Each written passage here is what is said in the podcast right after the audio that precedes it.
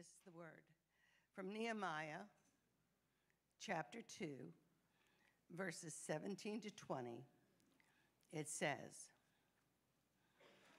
Then I said to them, You see the trouble we are in, how Jerusalem lies in ruins and with its gates burned.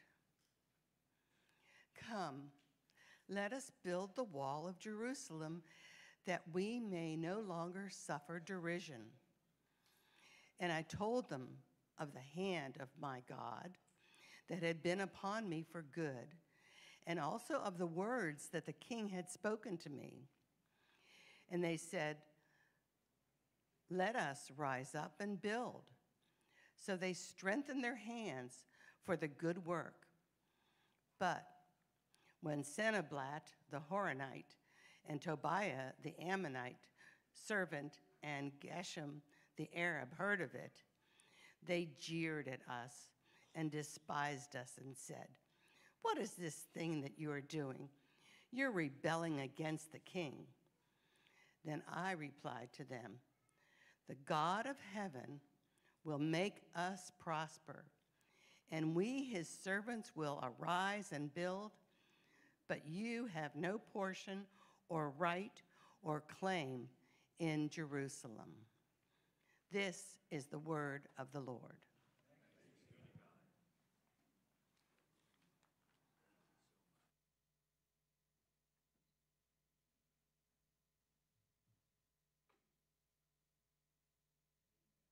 Amen. There we go. Good to see you today. What a beautiful day it is and wonderful time of worship. I love singing hymns. They're the richest songs that we have that testify to the doctrines of God. I'm not saying that choruses don't. I'm just saying that hymns really focus in on, on the, with clarity on doctrine. And we need that. We need that.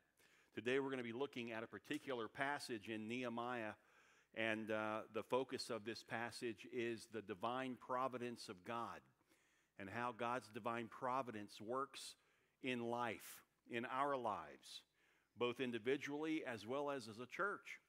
And so uh, take your Bible if you haven't already and turn to Nehemiah. We'll begin in chapter 2 and we'll, we'll uh, actually just uh, overview chapter 3 and then we'll go to chapter 4. So you've never, in a sermon where it's verse by verse, you've never had me cover three chapters in one, in one Sunday. Uh, that's exactly. Somebody said, I don't think you can do it. And they're right. Uh, we're going to actually skip chapter 3 because we'll explain why in a moment. Uh, but we're going to hit just the tail end of chapter 2 and hit the first part of chapter 4. And the emphasis of those three chapters is really uh, about God and His work in the people. We've said from day one as a fellowship that we are not here to create a vision and then ask God to bless it. That is not what Vero Bible Fellowship is based upon. Coming up with a plan, coming up with a vision, and then asking God to come alongside of us and help us fulfill the thing that we want to do for Him. Our approach from day one has been let's pray and let's sense what God is already doing, and then let's join Him. It's not about us coming up with vision, it's about coming to understand God's vision. So there is a way that God has described in Scripture to have church and what church is. And so we just want to join him in what he says church is. And the same is true for any project that we take on, like uh, the purchase of a property. Thank you, Lord. How many of you are excited about knowing that one day we'll have our own place to worship in? Amen. That's awesome. And nothing against, boy, the school's been so good to us, and we've tried to return that goodness back to them and giving nearly $30,000 for student scholarships and things like that. But this, this cafeteria for five years now has served as a chapelteria, and it's served us well. Amen? Praise God. And uh, we give thanks for it. In fact, in January, we're going to celebrate big time the five years of Vero Bible Fellowship. It'll be a great study, great time together. We're, we got ladies on a committee that are planning the whole thing. It's going to be a lot of fun. Hope you'll be part of it.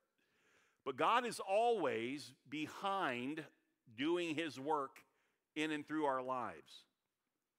To the point that God even uses our failures, our sinful behavior, to bring about His providential plan.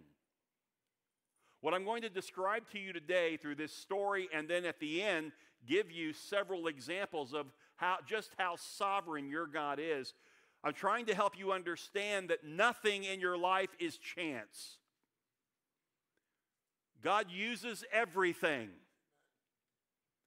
You look at a part of your life and you go, oh, just cringe when I think about it. And you should.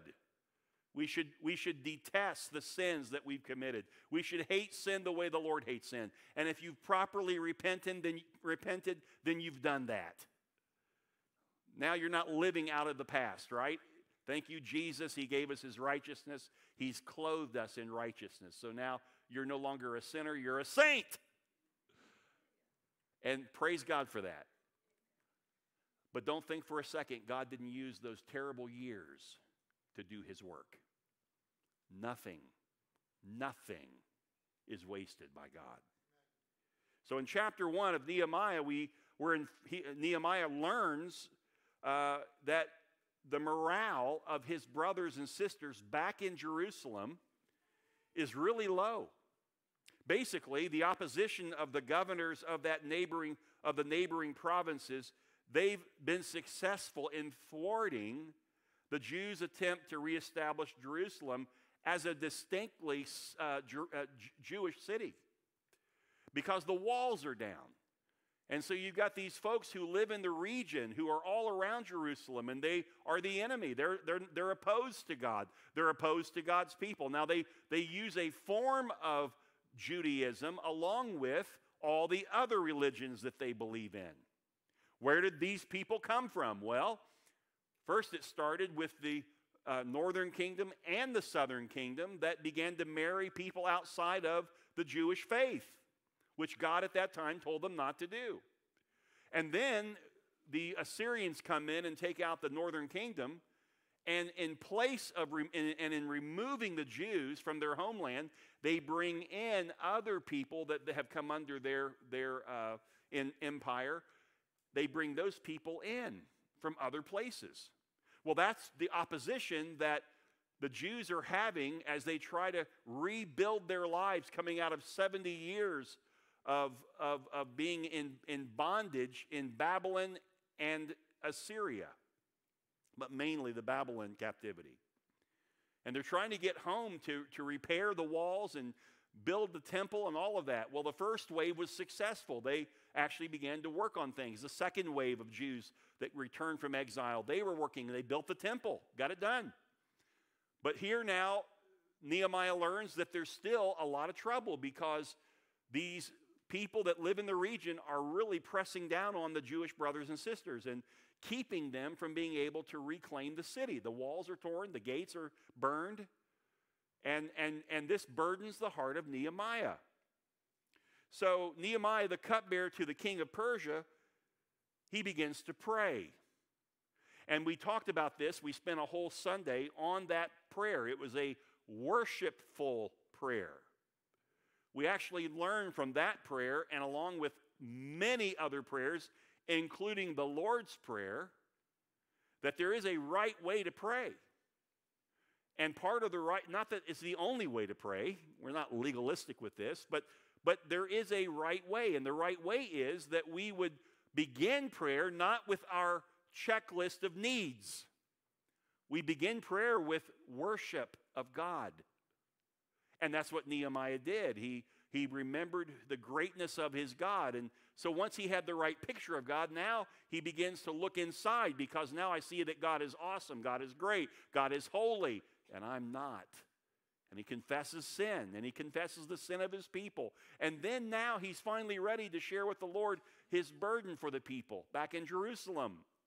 And the final outcome of that prayer was, Father, give me, give me favor with the king as I speak to him about my homeland. And that's exactly what happens. His prayer was, Oh Lord, your, let your ear be attentive to the prayer of your servant and to the prayer of your servants who delight to fear your name, and give success to your servant today, and grant him mercy in the sight of the, this man who is the king. So, even from the beginning of the book of Nehemiah, we see God's intervention. God is the influence behind all that's happening. In chapter 2, the opportunity to speak to the king presents itself because of God's intervention. And the king asked Nehemiah, verse 4, chapter 2, What are you requesting? And, and look, look at the response from Nehemiah. Before he spoke, he says, So I prayed to the God of heaven, and I said to the king, So listen, he prayed while he was still standing there in front of the king. That doesn't mean he got down on his knees and prayed in front of the king. It means that he probably said a prayer under his lips. Father, right now, give me what I need to say to this king. And then he said, If it pleases the king, and if, it, and if your servant has found favor in your sight, that you send me to Judah, to the city of my father's graves, that I may rebuild it. Now, this is interesting. Right there in that verse, he says, And if your servant has found favor in your sight, he's speaking to the king, if I found favor in your sight. Of course, he's found favor in the sight of the king because God's the one that made him the cupbearer at this period of time so that he can use this cupbearer to speak to the king to release his people to go back and to rebuild the city walls. All of it is God orchestrating, every bit of it. And so he's, he's simply, all Nehemiah is listen, Nehemiah was not a great man. Don't say that. People in this world are so quick to look for greatness in people. Nehemiah was an ordinary man who had extraordinary giftings from God. He was an ordinary man who believed in a great God, an extraordinary God, a supernatural God. God is the one who's pulling the strings here, not Nehemiah. Nehemiah is simply joining God in this effort. So here's what I want to say to you that when we're committed to carry out God's plans, we can expect things to start happening. This is pretty exciting. Not only does the king grant him permission to go back and take care of, you know, his homeland, but he says, I'm going to go ahead and open my forest to you. You take the wood that you need to rebuild the gates, and take the metal from the metal workers, and go ahead and take, if you will, some money, and then go ahead and I'm going to provide soldiers to go back with you. As you travel through the various provinces all the way back to Jerusalem, I want you to have safety as you travel, so my men are going to go with you, and I'm going to provide horses. All of this. Listen, this is a Persian king, this is a pagan king. But God is behind it. Amen?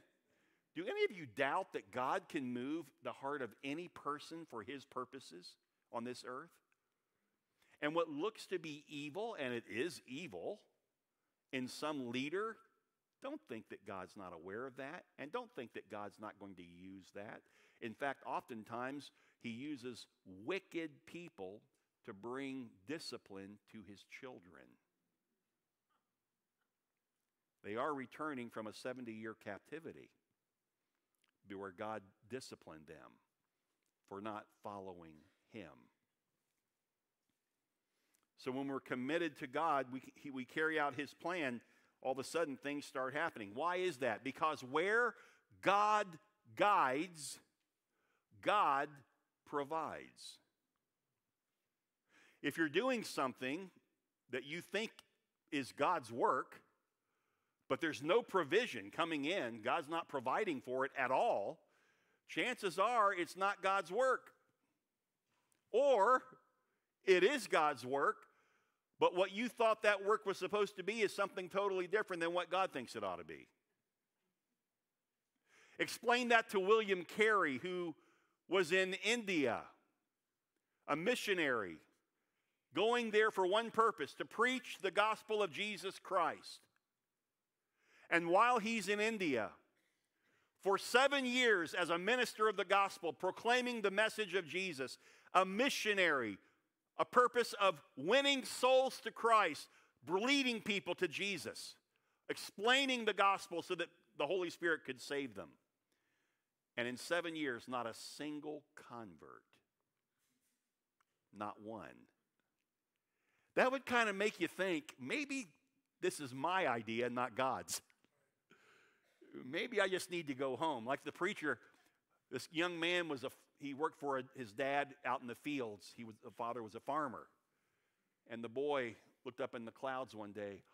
He got so excited, he ran to his father, Dad, Dad, in the clouds, G P C. He says, What? What? What are you talking about? He goes, Yeah, the clouds, they spell GPC. Well, what does that mean? Go preach Christ. And the boy left his father and went off to preach Christ. Years later, after very unsuccessful ministry, he quit. And he came home and he looked at his dad and he said, I think I got it wrong. It wasn't go preach Christ, it was go plow corn. well, that might be the case. Not everybody who thinks they're called is actually called. But for William Carey, the first seven years were barren. But if you travel to India today and you ask them, the founder, the father of the missionary work of God in India, they will say William Carey the souls that came to Christ, not because of him, but because he joined God in a work that for seven years didn't produce. By the way, Jeremiah never saw people repent. The great prophet Jeremiah never saw it. His whole ministry, they rejected his message that God gave him. So you can actually experience things that are not good and it still be God. But generally speaking, if God is in it, He will bless the work at some point. And He will bless and sustain the giver of the work, the one who is being faithful to be a tool in His hand. So, how do we know that God is in this work that Nehemiah is about to do? We'll look at verse 8, chapter 2. And the king granted me what I asked. Look at this. For the good hand of my God was upon me Nehemiah is quick to give God all the glory for the success he had in speaking with the king. At this point, Nehemiah clearly recognizes it as God who's guiding him. And verse 11 says, So I went to Jerusalem and was there three days. Then I arose in the night, and I, I and a few men with me, and I told no one, look at this now, what my God put into my heart to do for Jerusalem. Whose plan is it to rebuild the walls of Jerusalem? A lot of times I've heard preachers actually use this text to preach about leadership and how men are the ones that need great vision in order to do great things for God. Uh, they seem to forget the passage that says, Many are the plans of a man's heart, but the Lord's plan prevails. They'll quote over and over, If my people, which are called by my name, will humble themselves, and they'll also go to the passage in the Old Testament about uh, the reason people perish is for lack of vision. You are the leader. You need to come up with a great vision. Wrong. That passage actually means where the people have not received revelation from God, they perish. And the reason they don't have revelation from God is because preachers aren't being faithful to seek God to get that revelation. And that's exactly what we have here. We've got Nehemiah who's saying, No, it's not my work, it's the Lord's work. I have sought the Lord, and the Lord has opened my eyes to see what He wants to do, and I'm going to do it. What my God had put into my heart to do for Jerusalem. So, whose project is this? It's God's project. After evaluating the damage on the wall and the gates and the secret of the night, the next day, Nehemiah gathers together with the nobles and the city leaders of Jerusalem, and he gives them the report. Verse 17, look, if, if you will. Then I asked them, or said to them, You see the trouble we are in, how Jerusalem lies in ruins with its gates burned. Come, let us rebuild the wall of Jerusalem, that we may no longer suffer derision. We may no longer be scoffed at. We may no longer be mocked by those who live outside the walls. Let let's rebuild the walls. But that's not where he stops. He lets the leaders know why this project is worthy of their time and their commitment. He says, And I told them of the hand of my God that had been upon me for good. and also of the words that the king had spoken to me. And they said, Let us rise and build. So they strengthened their hands for the work of God, for the good work that God had given them to do. So the leaders were very quick to respond and commit when they knew that it was God's plan. For us to move into a new facility, I want to say to you this morning that after many years, five years of prayer and hard work, our, our future facility team, our finance team, elders, myself, we've been working hard to try and find the location where God might move us. And for five years, the Lord said, No, no, no, no, no. And then all of a sudden, God opens the door wide and swings it open and begins, things begin to fall into place. So much so that the seller, uh, who's a friend, Rick Wiles, said, Greg, I went and prayed. For a week, I fasted. And in that time of prayer, God clearly told me that He's going to be directing our ministry a certain way. It is time for us to sell this property. And they never put it on the market. They reached out to us alone and said, We'd like to sell it to you. That is the hand of God. Amen? And God has been moving ever since. And we're excited about the future of our church because God's project. When it's God's project, folks, listen, it doesn't mean there won't be opposition. It simply means that God's going to fulfill what God's doing. I want you to look at verse 19 because here, this good news. What's the good news? The good news is that all the leaders of Jerusalem are saying, Yeah, we're with you. Let's go and build. The very next sentence, verse 19. But when Sanballat the Horonite and Tobiah the Ammonite er, servant and Geshem the Arab heard it, they jeered at us and despised us and said, What is this thing that you are doing? Are you rebelling against the king? So when we commit to do the Lord's work, church, that does not mean that trouble will not follow us. Jesus made it pretty clear that in this world you're going to have great tribulation. But be of good cheer. Take heart, because I've overcome this world. And when we're about to do something that God is in and, and it's for the glory of God, we're not, we don't want a property just so we can sit back and be fat and happy. We want a property whereby we can build, establish like a lighthouse that will beam out across this county and region with the gospel of Jesus Christ and opportunities to reach people for Christ and draw them to God. That is a purpose. That is a grand purpose. That is a God sized purpose. That's not our idea. That's not our vision. That's what God's doing. God is in this. And don't think for a second that the enemy doesn't hate it. Satan will do whatever he can to try to dis- disrupt, to thwart the work of God. And that's what they're doing here. So go- joining God does not mean it's going to be easy. Let me tell you what it means when you join God it's worth it. I've never heard a person yet who's truly joined a God project whether it be in their own home, in their personal life, or whether it be in a church or whatever. If they've ever joined something that God is truly doing, I've never heard a person say, Man, I regret that. That was the worst decision I could have ever made. Never. Was it easy? No, it was not. But boy, did I grow during those years as we joined God in His work. Incredible growth. In my, how many of you are ready to grow in the Lord? Amen? Well, a lot more of you need to get ready. Because I'm telling you right now, if we join God, that's, what it's, that's what's required of us to allow God to look within us and begin doing a work in us, changing our, our, our, our idea of what faith in Him is and strengthening our faith in Him.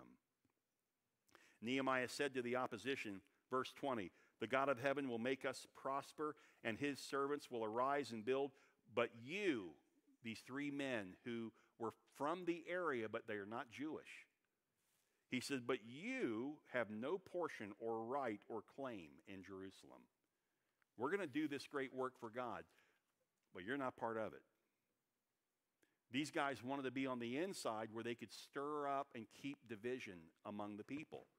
And Nehemiah said, uh uh-uh. uh So what did he do? He exposes the enemy in the very beginning, before they even start the project. He wants the people to know here, here's our enemy right here. And he looks right at them. He, it's not like he's doing behind their back. He, look right, he looks right at them. Uh, this is not your work because you're not Jewish. You don't believe in the same God. So that's a subtle way of letting everybody know watch out for these guys. Now, this is a period in history when God is trying to show the world who He is through the Jewish nation. That's why there was no intermarriage. Today, that's not an issue because we're all part of God's family. Amen? So it's a whole different day today. Thank, thank God for that. His grace and His mercy to allow us, Gentiles, to be part of, grafted into His family. Amen. But back then, He was still working solely through the Jews. So, it is at this time that we need to recognize that the greatest work being done in Jerusalem by Nehemiah and the people is not the rebuilding of the wall of Jerusalem. The greatest work being done is the rebuilding of the people's faith in God. And God is going to use opposition to sharpen them to believe in Him. I wish I could somehow describe for you, but maybe the best way to do it is to have you simply look in your own life and look at the things that right now just aren't flowing in the direction you want them to go. Things that seem to be a disturbance, things that seem to be a, a distraction, things that are a setback in your life. And I want to say to you that oftentimes God causes the disturbance not just allows it. Many times he causes it. But even if he didn't cause it, he allows it for one purpose to do a work in you. What would we be like as Christians if never if we if we never faced any trials? If life was just easy sailing, you know, just smooth, man, everything's good. I, I, I'm a Christian, and man, now life is so easy. Do you see the Christian life being easy for our brothers and sisters in other nations right now? And, and just about every other nation in the world, Christians are greatly persecuted. But it's refining their faith, it's strengthening their resolve to stand for God. The problem in North America is we don't have to stand because there's no persecution. And we don't stand and we stay very weak in our faith. We're anemic. We have no power because we don't need it. And God is saying, in your life and in the things that you do for my work through my people, I'm going to make sure that there's times of great struggle for you because I love you and I chasten those whom I love. I'm doing a work in you. I want, it, I want you to be different next year from what you are right now. That is God's plan for you. The quicker you embrace that, the quicker you can get on with God's work and enjoy what the Christian life is truly about. It's about God. It's about God's plans on the earth, not mine. There's a real push today in Christian circles that it's about you having more and you getting this and you getting that. And man, it's all about you and your health and your wealth and your whatever. It really isn't. That doesn't line up with. They, they, you can take scripture, you can cherry, per, cherry pick scriptures in the Old Testament to make that sound good, but that's not the overall counsel of God. God's counsel is that I'm going to do a work in you, and it's going to cost you something. But I love you, and you're going to be better for it, and the kingdom will be better for it, and my name will be great. See, what God wants from us more than anything is to bring glory to Him. Amen? Verse 1 of chapter 4. And chapter 3, by the way, is simply recording all the Jews who got busy on the wall. It shows what part of the wall they worked on. It gives the name of the, of the family. And it just shows this incredible unity that they're working together. They've joined arms in the work of God and they're moving forward. They're bringing gr- glory to God by working together on the wall. And then you come to chapter 4, verse 1. Now, when Sanballat heard that we were building the wall, he was angry and greatly enraged, and he jeered at the Jews. And he said in, this, in the presence of his brothers and of the army of Samaria, What are these feeble Jews doing? We know who they are. They can't do this, they're feeble. Will they restore it for themselves? Will they sacrifice again on the top of the Temple Mount? Will they finish up this project in a day? He's joking, he's laughing. He doesn't think any of that's going to happen. Will they revive the stones out of the heaps of rubbish and burned ones at that? Are these people nuts? In verse 3, Tobiah gets in on it. He said, Yes, what they are building, if a fox goes up on it, it will break down with uh, it will break down their stone wall. A fox climbing on the rocks will break the wall down. Here's what I want to say about this. Satan will not stand by and allow God's people to do God's work without trying to dismantle it. How does he try to dismantle it? Well, right here in our text. Number one, through ridicule. They ridiculed the work being done for God. They'll do anything to deride what God is doing. In verse 19 of chapter 2, but when Sanballat the Horonite and Tobiah the Ammonite servant and Geshem the Arab heard it, they jeered at us and despised us. And then in chapter 4, verse 2, what are these feeble Jews doing? And he nails them again. They, they're just kind of being critical of everything that the Jews are doing. They're ridiculing, they're mocking. It's derision. So that's the first form of opposition that you're going to face. As we take on this project, believe me, we'll get some of that. It'll happen, it just will. Because Satan's always at work and his schemes never change. He's not a, hey, listen, he's not God. Satan cannot create, he doesn't have that capacity. He's a created being of God. All he can do is take what God has done and try to manipulate and pervert it. And so here he's trying to bring opposition to the work of God. He's belittling the work, he's criticizing the project through these men. He's trying to bring the work of God down to size. It's not a great work, it's a simple work, and they can't even do that. Someone once said people are always down on whatever they're not up on. How true that is. It's easy to despise what you cannot get. They are not Jews, these, these, these in opposition. They don't have the history and the tradition of the Jews. They're not called to this project. God has not invited them to join Him. God never made a covenant with them. So when you can't, when you can't participate, what do you do? Then you criticize it. It reminds me of, of Aesop's fable, fable of the fox and the grapes. This fox sees this clump of grapes hanging from a branch, a vine, but it's up high, and he jumps up and he can't reach it. He steps back and runs and jumps. He still can't reach it. And he tries over and over and over, and he's finally just tuckered out, wore out. He sits down on the path right below the grapes, and he's thinking through it, and he says, Stupid old grapes, they're probably sour anyway. You can't have them, so you criticize them.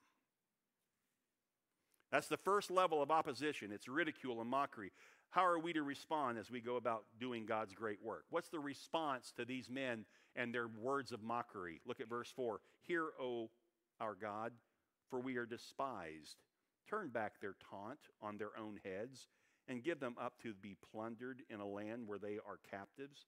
Do not cover their guilt, and let not their sin be blotted out from your sight, for they have provoked you. See, look at this in the prayer.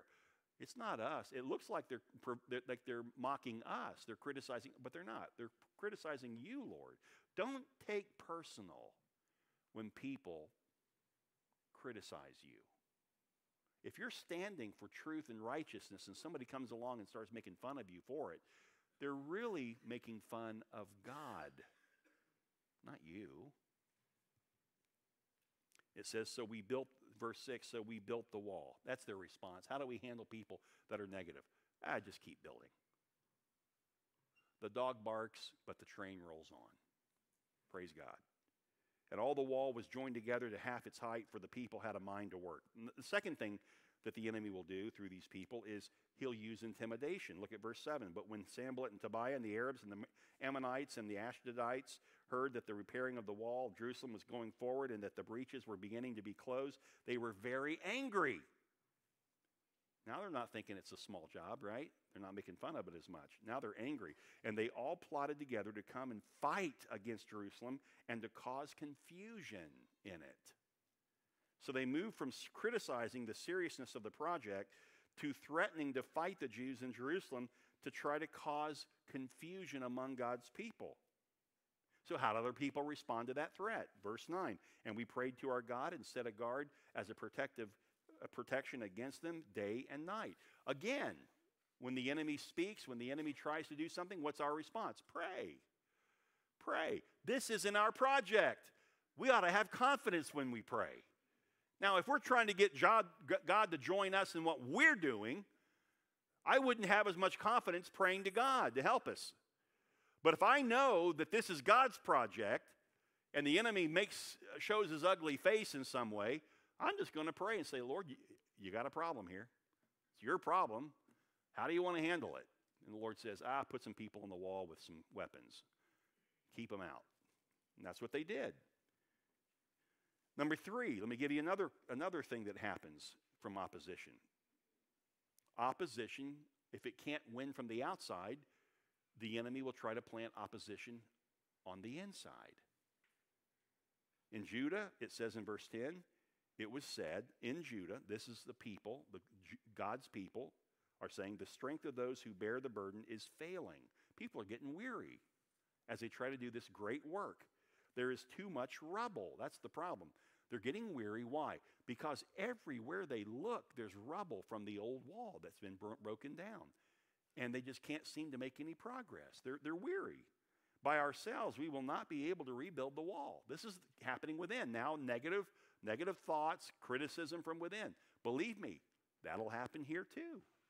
People who just can't seem to keep the focus on what God's doing, and all of a sudden they start looking at the things that they I, don't, I just don't think we can do this. I just don't see how it's possible. So look at verse 11. Because verse 10 might mark the lowest point in the spirit of those who are doing the work. And the enemy, on top of it, is trying to plan to raid them. Verse 11 And our enemies said, They will not know or see till we come among them and kill them and stop the work. At that time, the Jews who lived near came from all directions and said to us ten times, You must return to us. So here, here's the good news in that. The good news is that the Jews who were working on the wall were informed by the Jews who lived outside the wall of what the enemy was trying to do. They're going to come and fight you at the point at the at the weakest breaches in the wall. So now they're aware. God has made the Jews aware that the enemy wants to try to overtake them. But the bad news is they're saying, so leave the wall and come home. But see, this is God's project, and God's in it. And so Nehemiah called the people, don't leave. Let's get to work. We just now know what the enemy's trying to do. And so look what happens. This is really good. Verse 13. So in the lowest part of the space behind the wall, in open places, I stationed the people by their clans with their swords, their spears, their bows. That's smart, man. Put the people where closest to where they live and let them defend that region of the wall. And I looked and rose and said to the nobles and the officials, to the rest of the people, Do not be afraid of them. Remember the Lord, who is great and awesome, and fight for your brothers, your sons, your daughters, your wives, and your, and your homes, which is what Israel's doing right now as they get ready to do a land invasion into Gaza. They're going to fight, they're going to defend, they're going to make sure that this enemy doesn't have an opportunity in the future to do what they're doing. And that's what he's telling them. Look, let's not leave. Let's stay, but let's be ready to fight. So, with one hand, you've got your trowel putting up cement on the wall, and in your other hand, you've got your sword. And let's go at it. Let's make it happen. And that's what the people do. They, they come together. When our enemies heard that it was known to us and that God had frustrated their plan, there it is again. Look, look at this. God's the one who frustrated the enemy's plan to fight them where they didn't see them coming because God let them know they were coming. And when the enemy saw that God had frustrated their plan, we all returned to the wall, each to his work. But, but I love what Nehemiah had said to the people. Do not be afraid of them. Remember the Lord, who is great and awesome, and fight for your brothers, sisters, sons, daughters, wives, and homes. God is too big for this. Don't let the enemy scare you. You've got a God that can handle the enemy. Amen? So, what is the takeaway of this teaching today as we close? The takeaway is this that God is providentially in control of all things, over everything in our church and over everything in your personal life. Here's what we know about God's divine providence God is sovereign over the entire universe. If He can handle the universe, I think He can handle you. Amen? Psalm 103, verse 19 The Lord has established his throne in the heavens, and his kingdom, listen, rules over all. All galaxies. God rules. Let's go a little further here. Let, us look at this because we're learning about the divine providence of God. God is sovereign over the physical world, not just the heavens. Matthew 5:45 For he makes his sun rise on the evil and on the good and sends rain on the just and on the unjust. Everything that happens on the earth God is sovereign over. Everything. Number 3, God is sovereign over the affairs of nations. Right now, with the nations that are at war with what's going on around the world. Listen, Psalm 66 7. Who rules by his might forever? Whose eyes keep watch on the nations? God sees all that's happening. Let not the rebellious exalt themselves. That would be a big mistake. But see, when you're rebelling against God, your pride allows you to exalt yourself. And God says, okay, there's your downfall. And God comes after them. Number four, God is even sovereign over human destiny. Galatians chapter 1, verse 15. But when he, when Paul, this is Paul, but when he uh, who had set me apart before I was born and who called me by his grace, when did God call Paul? Before he was born. When did God know you? Before your mom and dad ever met. From the foundation of the world, God knows, has known you. He was pleased to reveal his son to me, Paul said, in order that I might preach him among the Gentiles. I did not immediately consult with anybody. Paul isn't going to go out and start some ministry out of his own head.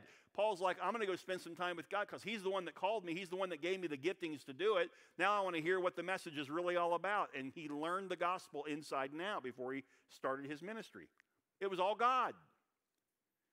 God is even sovereign over our successes and our failures. In Luke chapter 1, verse 52, he has brought down the mighty from their thrones and exalted those of humble estate. Nobody has a lot because they have done something. God's allowed them to have what they have. Yeah, but they're getting away with murder. How they got what they have is, is just treachery. You don't think God knows that? You don't think God in the end will bring justice? He's sovereign over our successes and our failures. And then, number six, God sovereignly place, uh, protects his people uh, from the enemy. Psalm chapter 4, verse 8 In peace I will both lie down and sleep, for you alone, O Lord, make me dwell in safety. That's the psalmist David saying, If I have any safety at all, if there's any peace at all, it's all God. Amen? What, what would happen if you started living your life like this? Recognizing God's sovereignty over your life, recognizing that His providential hand is at work in your life and in those around you. Do you not think it would cause you to have greater strength, greater faith in God, and to t- walk in boldness instead of fear? How many decisions do you make out of fear? But when you know how great your God is, all of a sudden fear takes a back seat because God's in control. The providence of God stands in direct opposition to the idea that the universe is governed by chance or by fate. It is through divine providence that God accomplishes His will. And that's really what this whole thing's about. God's will being performed. To ensure that His purposes are fulfilled, God governs the affairs of men. You say, yeah, but what about human will? How does that fit into the providence of God? Well, all I can do is turn to Scripture. One great story would be the story of Joseph in the Old Testament. God allowed Joseph's brothers to kidnap Joseph, sell him as a slave, and then lie to their father for years about Joseph's fate. That's wicked.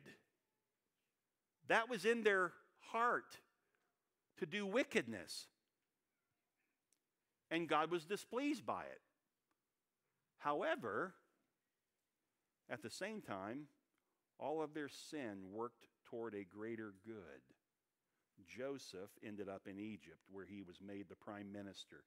Joseph used his position to sustain the people of Egypt and even a much broader region, including his own family, and provided food for them when they were in a famine. And when the brothers finally recognized that it was Joseph that they appealed to for help, the one that they had turned their back on and rejected, out of fear, Joseph stopped them. Don't be afraid. What you meant for harm, God is going to use for good. That's where God uses even the will of man. It fits, nothing will fit outside God's supernatural will and providence. Nothing. Nothing. That's not a license for us to go out and sin like the devil just so we, because we know, oh, God's going to cover it anyway. Uh, God will let you and your sin be destroyed.